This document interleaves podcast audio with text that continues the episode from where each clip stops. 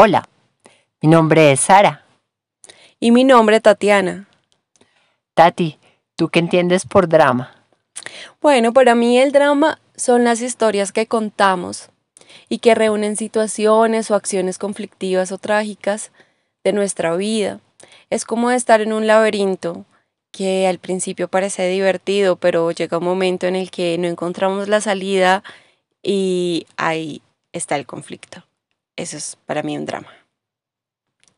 Y para ti, Sari, ¿qué es el drama? Para mí el drama es esa serie de circunstancias que nos pasan en la vida que solemos complejizar más de lo que son.